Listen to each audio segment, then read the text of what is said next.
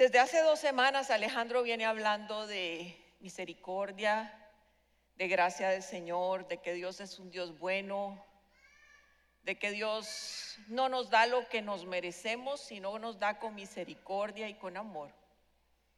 Lo que no nos merecemos por su gracia, por su sacrificio, porque Él sabe nuestras, sabe lo que somos y no puede esperar mucho de nosotros porque somos hombres y mujeres que constantemente nos equivocamos y caemos. Y en la enseñanza de hoy yo quiero que tomemos la base de las otras dos enseñanzas para poder pasar por un filtro de amor, de misericordia y de perdón lo que vamos a escuchar hoy. Siempre mis enseñanzas digo, si usted tiene una mala base, usted tendrá una mala construcción. Si usted tiene un concepto erróneo de algo, usted tendrá siempre un resultado erróneo de eso. Tendrá un edificio incorrecto, tendrá pensamientos incorrectos, actitudes incorrectas. Por eso apelo a las enseñanzas de Alejandro del miércoles de las semanas pasadas para que ustedes, si no las han visto, las vean, porque creo que este es, esto es un pasito más allá de lo que hace y es el Señor.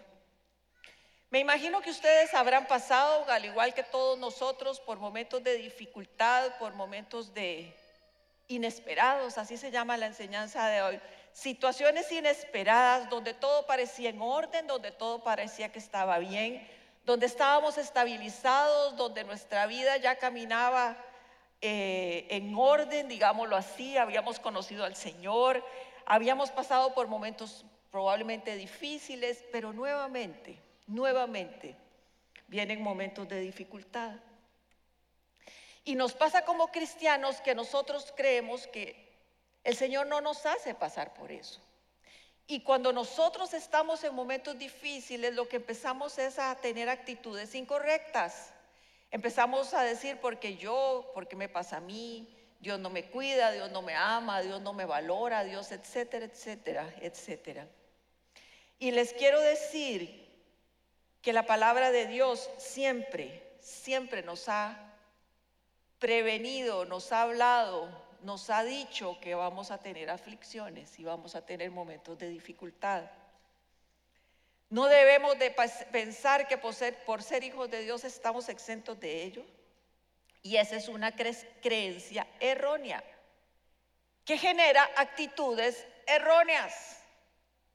Y por eso cuando estamos en, prueba o en dificultad pensamos, ¿qué es esto? ¿Por qué me está pasando esto a mí?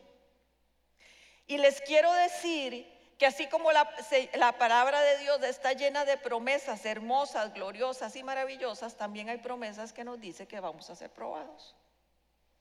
Porque solo nos fijamos en las promesas bonitas, pero hay promesas que no son bonitas.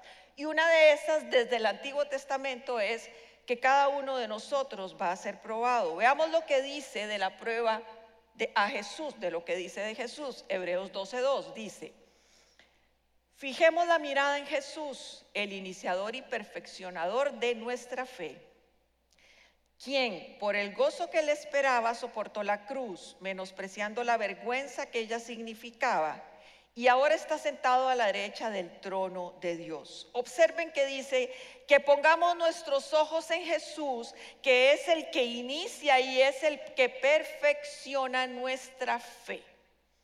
O sea, su fe es perfeccionada por Jesús y su fe inicia en Jesús. Quiere decir que Él tratará de la manera que Él quiera para que nuestra fe sea perfeccionada, porque Él es el dador de esa fe y es el que la perfecciona. Y sigue diciendo el texto que quien por el gozo que le esperaba soportó la cruz menospreciando la vergüenza que eso significaba y ahora está sentado a la diestra del trono de Dios.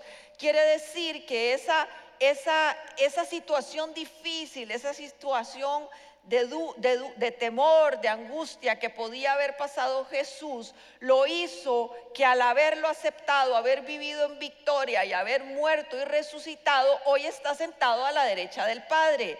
Lo que nos está diciendo el texto es que así como nosotros podemos pasar por pruebas, Jesús también pasó por esa prueba. Recuerden a Jesús en el Getsemaní que dijo, Señor, si es posible pasa de mí esta copa, pero no se haga mi voluntad, sino la tuya pensamos a veces en ese sacrificio de Jesús y lo menospreciamos un poquito porque decimos, bueno, es que es el Hijo de Dios, quién sabe si le dolía tanto como a uno. Quiero decirles que Él era como usted y como yo y Él tuvo temor de enfrentarse a lo que ya sabía que le venía. Era una prueba fuerte, pero Él por el gozo que le venía, porque sabía que iba a ser restituido, digámoslo así, a la derecha del Padre, Él lo pasó con sumo gozo. Él es nuestro ejemplo. Él es el Hijo de Dios y si Él pasó por eso, nosotros vamos a pasar por cosas difíciles también. El mismo capítulo de Hebreos es un capítulo hermoso, el capítulo 12 de Hebreos dice en el versículo 5 y 6, y ya han olvidado, ya hablando de nosotros, ah, ese era Jesús, esa era la prueba de la situación y la circunstancia que pasó Jesús. En Hebreos 12:5 dice, y ya han olvidado por completo las palabras de aliento que como a hijos se les dirige Hijo mío, no tomes a la ligera la disciplina del Señor, ni te desanimes cuando te reprenda, porque el Señor disciplina al que ama y azota al que recibe como hijo. Dice en el 5, no se les olviden o se les han olvidado las palabras de aliento. Palabras de aliento. O sea, lo que en Proverbios dice después, el, escritor de Hebreos nos dice que son palabras de aliento. Ok, yo diría que son palabras de desaliento, porque lo que nos viene a decir es, no tomes a la ligera la disciplina, ni te desanimes cuando te reprendan. Eso dice el escritor de Hebreos que son palabras de aliento. Porque el Señor al que ama disciplina y azota al que recibe por hijo. Solo por una forma podría yo ver que son palabras de aliento, porque es una precaución. En guerra, mira, avisada, no muere soldado. Simplemente por eso les está diciendo, no olviden que ustedes van a ser disciplinados, porque el que al que Dios ama disciplina y azota a todo el que recibe como hijo. Recuerden que empecé hablando de que es un Dios misericordioso, amoroso, tierno y compasivo. Y esa es la base de esta enseñanza, ¿ok? No te desanimes, no tomes a la ligera. Él sabe perfectamente cuando estamos pasando, cuando hemos pasado o cuando pasaremos por situaciones difíciles. Y en vez de sentirnos desanimados, desesperados y angustiados, en vez de sentirnos que estamos, hemos sido abandonados por Dios, nuestra actitud debe ser, somos amados por Dios. Cuando usted está en prueba, usted tiene que decir, soy amado o amada por Dios, porque así lo dice tu palabra. Proverbios 3 dice que somos amados cuando estamos pasando por pruebas, porque Dios al que ama disciplina. Quiero hacer una diferenciación entre castigo y disciplina. El Señor no vino a castigarnos, el Señor vino a perdonarnos. Y eso es muy importante porque en nuestras enseñanzas eh, de nuestra crianza probablemente nos han dicho que tenemos un Dios castigador. Dios no vino a castigarnos, Dios vino a perdonarnos. Por eso su misericordia es nueva y su gracia supera todo lo que tenemos por delante. El castigo es aplicar una consecuencia negativa a algo que yo hice. Por eso les digo, Jesús no nos castiga, nos perdona. Pero la disciplina o la prueba tiene una connotación totalmente positiva. Es una forma en la cual aprendemos, somos perfeccionados nos lleva a madurar. Pruebas en la tierra también nos maduran eh, en, nuestra, en nuestro profesionalismo, en nuestro carácter. Las pruebas del mundo también y a veces nosotros como padres decimos, bueno, esperemos que se lleve el tortazo para que aprenda. ¿verdad? ¿Ok? La diferencia entre castigo, Dios no castiga, Dios disciplina y Dios prueba. Hebreos 12 sigue diciendo en el versículo 10, pues nosotros, pues, pues nosotros, padres terrenales, nos disciplina, pues nuestros, no solo a vos, Ale, te pasa. Pues nuestros padres terrenales nos disciplinaron durante algunos años e hicieron lo mejor que pudieron. Pero la disciplina de Dios siempre es buena para nosotros, a fin de que participemos de su santidad. El 11 dice, ninguna disciplina resulta agradable a la hora de recibirla. Al contrario, es dolorosa, pero después produce apacible cosecha de una vida recta para los que han sido entrenados en ella. Nosotros como papás hemos disciplinado a nuestros hijos y espero en el nombre de Jesús que sigamos disciplinando hijos, porque las nuevas generaciones creo que están dejando demasiado libres a los niños, demasiado libres a los niños que necesitan ser disciplinados, no castigados, disciplinados. Y ustedes y yo, y voy a hablar del caso de Alejandro y yo, nosotros sí disciplinábamos a nuestros niños, nos salieron maravillosos. sí disciplinábamos a nuestros niños y la palabra dice que lo hacíamos como creíamos que estaba bien. Tal vez muchas veces nos hemos equivocado como papás a la hora de disciplinar a nuestros hijos, pero el texto dice, pero la disciplina de Dios siempre es buena para nosotros. Nosotros sí pudimos habernos equivocado disciplinando a nuestros hijos.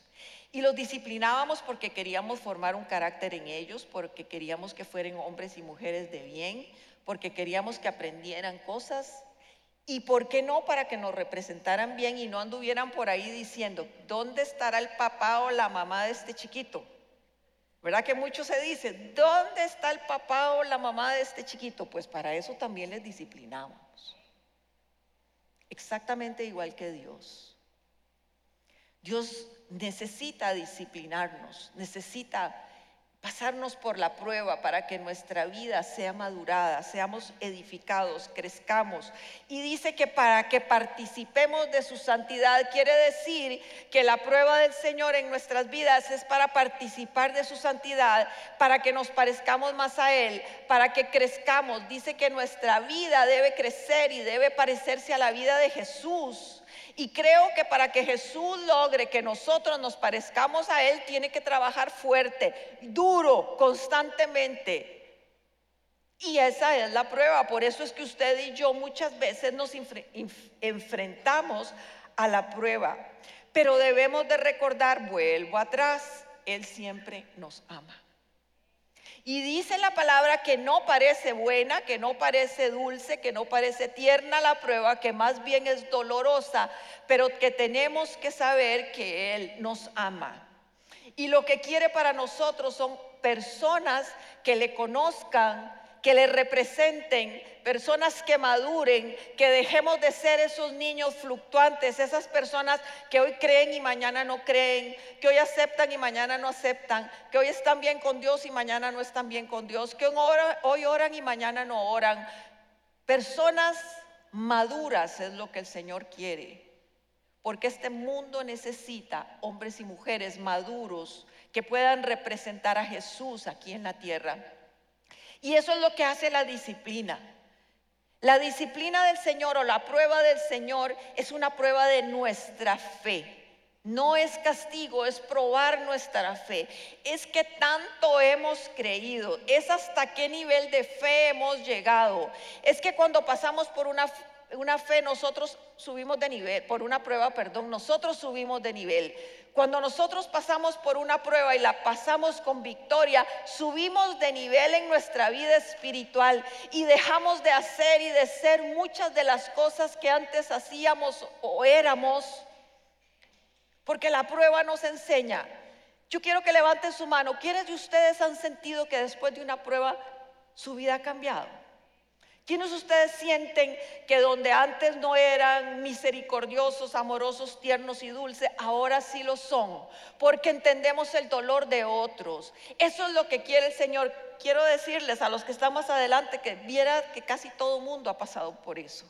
Casi todos hemos pasado por eso, casi todos hemos levantado la mano, casi todos hemos vuelto a ver atrás y saber que esa prueba ha modificado nuestro corazón, ha modificado nuestra conducta y ha modificado nuestra manera de ser como persona, pero como hijo de Dios también. La disciplina es dolorosa. No digo que es fácil. La disciplina es dolorosa. Y cuando estamos en prueba y cuando estamos pasando por esos momentos inesperados, no solo usted lo pasa, lo pasamos todos. Lo pasamos todos. Los que estamos alrededor, todos lo pasamos. Porque la, el trabajo de Dios es integral. Dios trabaja en unos, con la prueba de uno, trabaja en el que recibe la prueba y en todos los que están a su alrededor. Y en unos trabaja de una manera y en otros trabaja de otra.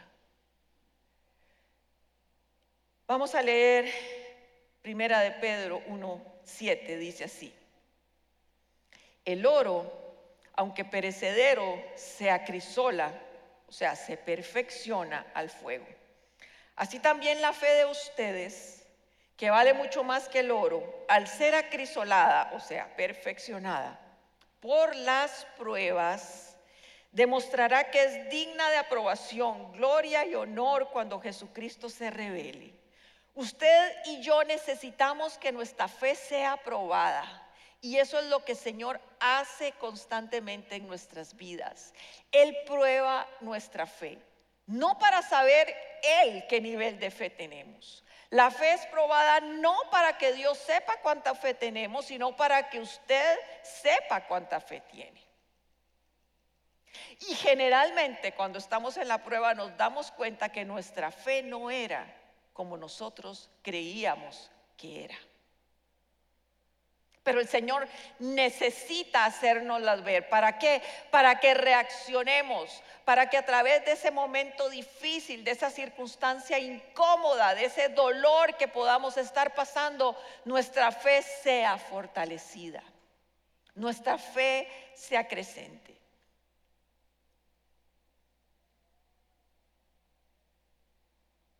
Y les digo, como les dije al principio, que tenemos el gran problema en nosotros, que creemos que estamos exentos de eso. Y lo voy a decir varias veces, porque creo que muchas veces nos sorprende la prueba porque nos creemos buenos, porque nos creemos, y, y la prueba no depende de si usted es bueno o malo. Nos creemos buenos y nos creemos que tenemos una fe insuperable y nos creemos la mamá de Tarzán. Pero les quiero decir que Dios conoce nuestras vidas, Dios conoce nuestro corazón. A pesar de estar profundamente enamorados de Él y amarlo de todo corazón y adorarlo y bendecirlo, la prueba va a venir a nuestras vidas. A pesar de que usted le haya servido toda la vida, la prueba va a venir a su vida porque Él necesita pasarnos de nivel. Él necesita hombres y mujeres que realmente conozcan quién Él es, sepan quién Él es y formen carácter en este mundo. Observen que la prueba dice que así como el oro es probado al fuego, así también la fe de ustedes es probada al fuego. Dice, si el oro es valioso y tenemos que eh, pasarlo por fuego para que quite toda impureza, cuanto más nuestra fe debe ser perfeccionada a través de la prueba. Nuestra, nuestro, nuestro gran trabajo es entender que en medio de la prueba lo que Dios está haciendo es amándote. Igual que nuestros hijos, cuando les los metíamos en disciplina, mamá es que usted no entiende, usted no me entiende, uno no los dejaba ir a algunas fiestas. Mami, es que usted no me entiende, es que usted no, es joven, usted no ha vivido lo que se vive hoy. yo decía, sí, yo sí he vivido lo que se vive. y soy joven y por eso, y fui joven y por eso no te dejo. Igual debe estar pensando el Señor. Cuando nosotros nos rebelamos y nos enojamos con Él y le decimos, Señor, ¿dónde estás? Él te dice, aquí estoy. Señor, ¿por qué yo pasando por esto tanto tiempo, tantos años, no veo tu gloria? Y Él te dice, estoy trabajando en ti. Estoy moldeando en ti el carácter que yo necesito para hacerte la persona que necesito para mi reino. Porque Dios se interesa en que usted crezca, en que usted vaya adelante. Dios no lo quiere así como usted está hoy, no lo quiere como usted está hoy. Y si usted se cree muy espiritual, quiero que decirle que el Señor lo quiere más todavía. Y si usted es una mujer y un hombre que lee la Biblia y ora todos los días y te tiene la presencia del Señor todos los días, quiero decirle que el Señor quiere más de usted, porque su medida no es su pastor, su medida no es su líder eh, de grupo paz, su medida es Cristo Jesús. Y para parecernos a Él debemos de crecer y crecer y crecer. Y la palabra nos dice que es a través de las amorosas y gloriosas pruebas que tenemos en esta vida. No menospreciemos la prueba, porque de ahí usted y yo vamos a aprender. Esforcémonos en pasar esa prueba con fe, con reverencia, sintiendo el amor del Señor, porque de ahí salimos mejores. Primera de Pedro 5 dice, y después de que ustedes hayan sufrido un poco de tiempo, Dios mismo el Dios de toda gracia que los llamó de su gloria eterna en Cristo Jesús los restaurará, los hará fuertes, firmes y estables. Después de haber pasado un tiempo de sufrimiento, después de haber pasado por la prueba, después de haber pasado por la disciplina, después de haber pasado por esos momentos en que usted no sabe ni dónde está, ni si viene ni se va, ni si piensa ni si no piensa, donde usted siente que el mundo se le viene encima donde usted sabe que está pasando por un momento de dificultad que sí, en algunas veces es el enemigo, pero muchas, muchas veces el Señor aprovecha, o todas, aprovecha esas circunstancias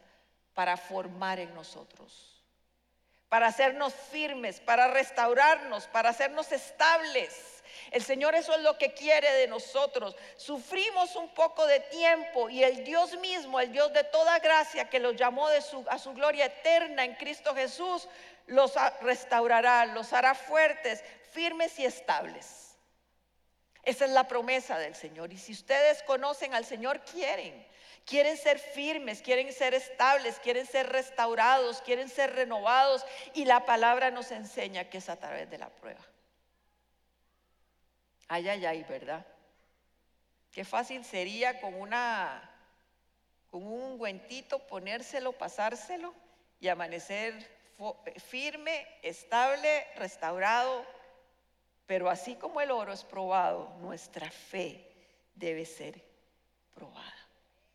Y me he enfocado en esos momentos de dificultad donde el Señor quiere cambiarnos muchas cosas, nos quiere, ser, nos quiere personas más sensibles, nos quiere personas más empáticas, nos quiere personas eh, que podamos tener un corazón más amoroso, nos quiere personas que quiten todos nuestros pecados, quiere de nosotros personas restauradas, personas edificadas, etcétera, etcétera. Pero les voy a poner un ejemplo que les va a cambiar un poco la visión de las dos formas en que el Señor nos prueba. La que vimos es aquella donde somos pasados por fuego para ser mejores. Y esta segunda que vamos a ver también, el resultado es el mismo, crecimiento, pero es una prueba un poco diferente. Y vamos a ver el caso de Abraham. Génesis 22. Pasado cierto tiempo, Dios puso a prueba a Abraham y le dijo, Abraham, Abraham, aquí estoy, respondió. Y Dios le ordenó, toma a tu hijo, el único que tienes y al que tanto amas, y ve a la región de Moria. Ese Moria me suena como del Señor de los Anillos, ¿no le suena? ¿Verdad que sí? Moria. Una vez allí, ofrécelo como holocausto en el monte que yo te indicaré. Abraham se levantó de madrugada y ensilló su asno. También cortó leña para el holocausto. Y junto con dos de sus criados y su hijo Isaac se encaminó hacia el lugar que Dios le había indicado. Al tercer día Abraham alzó los ojos y a lo lejos vio un lugar.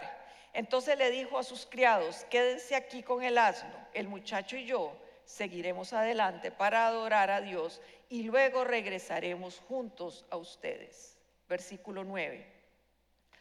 Cuando llegaron al lugar señalado, Abraham construyó un altar y preparó la leña. Ató a su hijo Isaac y lo puso sobre el altar encima de la leña. Entonces tomó el cuchillo para sacrificar a su hijo. Pero en ese momento el ángel del Señor le gritó desde el cielo, Abraham, Abraham, aquí estoy, respondió. No pongas tu mano sobre el muchacho ni le hagas ningún daño, le dijo el ángel. Ahora sé que temes a Dios porque ni siquiera te has negado a darme a tu hijo, a tu único hijo. Es una historia muy fuerte. Es una historia difícil de escuchar. Cuán más difícil fue de vivir por Abraham. Toma a tu hijo, a tu único, al que tanto amas. Esa expresión es terrible. Le está diciendo, toma a tu hijo, al que amas. Le está como recalcando a quién le va a pedir que sacrifique. Pero Abraham impresionantemente, pero porque me impresiona de una manera increíble, se levanta, se prepara y se va. Abraham no tiene ninguna conversación con Dios, simplemente le obedece. Simplemente dice, si tú me lo dices, yo lo hago. Abraham no se puso a pensar que esa no era una manera de actuar de Dios, que Dios no le agrada el sacrificio humano. No se puso a pelear en teología y en temas de teología con Dios. No se puso a esconderse detrás de decir, ay no, seguro me cayó mal la cena de ayer y hoy estoy soñando esto. Abraham nunca dudó de que la palabra que había llegado a él, esa palabra tan fuerte venía de parte de Dios. Nunca lo dudó. Y Abraham pasó en su vida por muchas pruebas, por muchas pruebas, pero ninguna como esta. Cuando el Señor llama a Abraham, en Aram le dice, vete de tu tierra y de tu parentela y yo te mostraré un lugar donde vivir. Y Abraham se equivoca y se lleva al otro. Le dice que va a estar con él y lo cuida, lo va a cuidar siempre. Y dice que su esposa Sara es su hermana para cuidar su vida. Muchas pruebas pasó Abraham. El Señor le promete un hijo y durante 25 años Abraham no lo ve, no ve la promesa cumplida. Esa es una prueba en la vida de Abraham.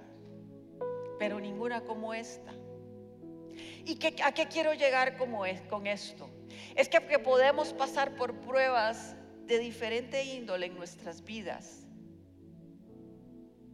Pero esa prueba cada día nos va a fortalecer. Si a Abraham le hubieran dicho que sacrificara a su, a su hijo en Aram, él no lo hubiera hecho. Ya la fe de Abraham había crecido, ya la fe de Abraham se había fortalecido, ya Abraham estaba capacitado para enfrentar esa prueba que Dios le estaba poniendo. Y así hace el Señor con nosotros. El Señor prepara pruebas para nuestra vida o autoriza pruebas para nuestra vida siempre diseñadas a la estatura y al tamaño en la cual usted y yo podemos soportarlas. Nunca más grandes. Abraham no hubiera sacrificado a Isaac 40 años antes, pero él había caminado con Dios durante esos 40 años y su fe había sido transformada su fe había sido aumentada. Y Dios dice, ahora es el momento perfecto para que yo le pida a Abraham que sacrifique a su hijo y sé que lo hará. Así es con usted y conmigo. Quizá la prueba que hoy está pasando fue más fuerte que la, prueba pasada, pero es que el Señor lo que quiere es vamos para adelante. Usted lo puede hacer, usted y yo podemos encontrarnos, usted y yo podemos aún más crecer en nuestra relación. El, Señor nos prueba y las diferentes pruebas en nuestras vidas nos hacen subir de nivel, de fe, de firmeza, de fortaleza. Lo más interesante de esta prueba de Abraham es que no solo le pide a su hijo, no solo le pide a su hijo, le pide la promesa. Isaac era la promesa de Dios. Isaac era la bendición de Dios. Isaac era aquella bendición y promesa que Dios le había prometido hacía casi 40 años.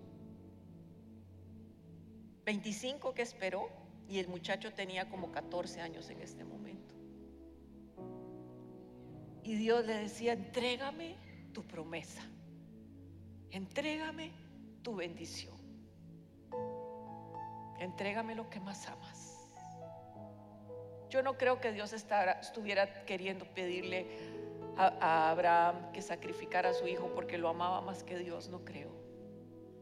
Dios sabía que Abraham lo amaba más a Dios que a su hijo.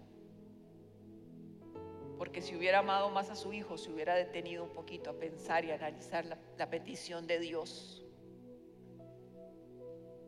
Lo que Dios le está diciendo es, ¿serás capaz, Abraham, de entregarme lo que te he dado? ¿Serás capaz de, Abraham, de darme la promesa que te he prometido y que tienes en tus manos? ¿Serás, Abraham, capaz de entregarme tu bendición? ¿Serás capaz de entregarme esa bendición que iban a ser benditas todas las generaciones de la tierra? Eso es lo que Dios le estaba diciendo a Abraham. Y creo que muchas veces en nuestras vidas Dios nos pide la bendición. Y la bendición en nuestras vidas pueden ser muchas cosas. El regalo de Dios para nosotros, un trabajo. A cuánto nos ha sacado de lugares el Señor y nos ha dicho, escoge por mí, ¿Cuántos estamos aferrados a una casa, a un carro? ¿Cuántos estamos aferrados a nuestros hijos? ¿Cuántos estamos aferrados a una billetera, a una cuenta corriente? ¿Cuántos estamos aferrados a nuestras inversiones? ¿Cuántos estamos aferrados a lo que tenemos? ¿Seremos, capaces de entregar la bendición y decirle, Señor, tú eres más grande que tu promesa.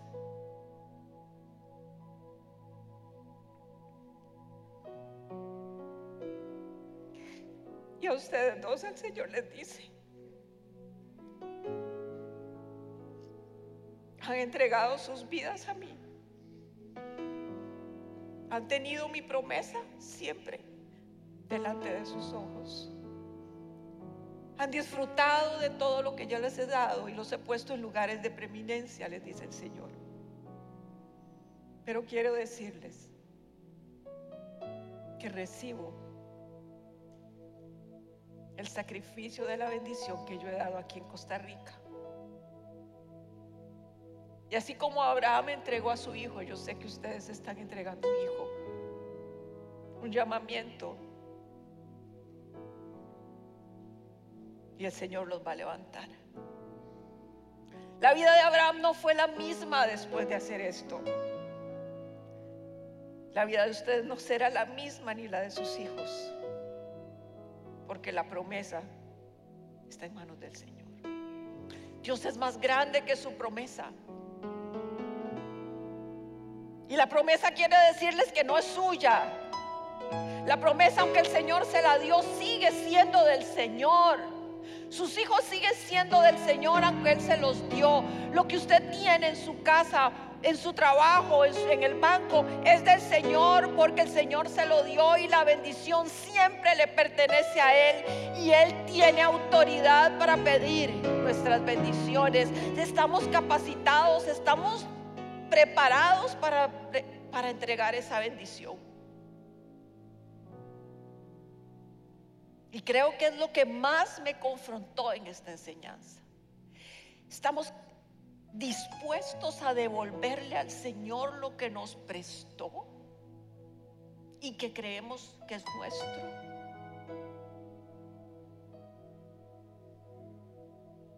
Esa es una prueba de nuestra fe.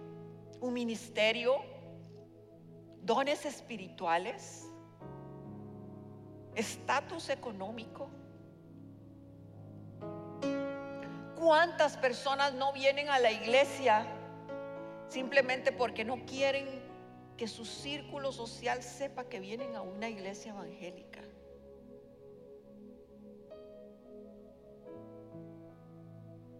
Debemos de entregar todo al Señor. Debemos de saber que nada nos pertenece. La vida de Abraham después de esta prueba fue renovada, transformada y dice Hebreos 11 que Abraham le creyó a Dios de tal manera que él sabía que si sacrificaba a su hijo, iba a ver como Dios lo resucitaba ahí mismo. Quiere decir que él sabía que después de esa prueba tan fuerte que tenía que enfrentarse a ella, el Señor iba a hacer un milagro más grande de los que ya había visto hasta ese momento. Usted y yo debemos de saber que cuando pasamos por una prueba, el milagro que vamos a ver después de que esa prueba termine será el más grande que hayamos visto en nuestras vidas. Así que regocíjese, así que cántele al Señor, así que levante sus manos, sepa que el Señor le ama en medio de la prueba, porque usted verá, usted verá la gloria del Señor en su vida mucho más grande de la que la ha visto hasta ahora cuando la prueba, cuando su fe crezca, cuando su fe sea crisolada, cuando su fe sea probada, cuando usted en diferentes circunstancias pase por momentos difíciles, veremos la mano de Dios, así como lo creyó Abraham. Abraham creyó que el milagro iba a ser mayor. Cierre sus ojos.